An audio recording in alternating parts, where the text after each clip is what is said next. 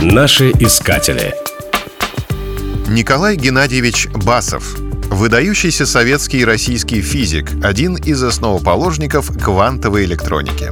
Свою учебу он начал в послевоенные годы, после службы на фронте. В 1945 году он поступил в МИФИ, где изучал теоретическую и экспериментальную физику.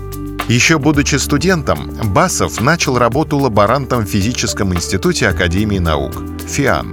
Спустя 10 лет талантливый физик уже имел докторскую степень и должность заместителя директора того самого института. Здесь же он организовал лабораторию квантовой радиофизики, которой руководил до конца жизни. Работы Басова посвящены изучению и применению квантовой электроники. Одним из самых важных открытий стал принцип усиления и генерации электромагнитного излучения квантовыми системами.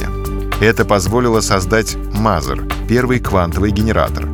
Удивительно, но тем временем на другом полушарии в том же направлении работал американский физик Чарльз Таунс.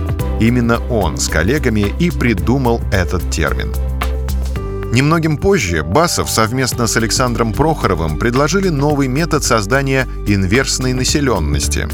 Этот метод трех уровней и сегодня лежит в основе работы всех оптических лазеров. За свою разработку ученые были награждены Ленинской премией.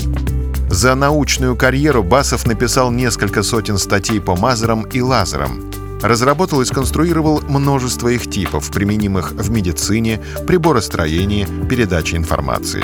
И, разумеется, заслуги ученого не могли оказаться без мирового внимания. В 1964 году Басов и Прохоров получили Нобелевскую премию по физике, разделив ее с тем самым Таунсом. Наши искатели.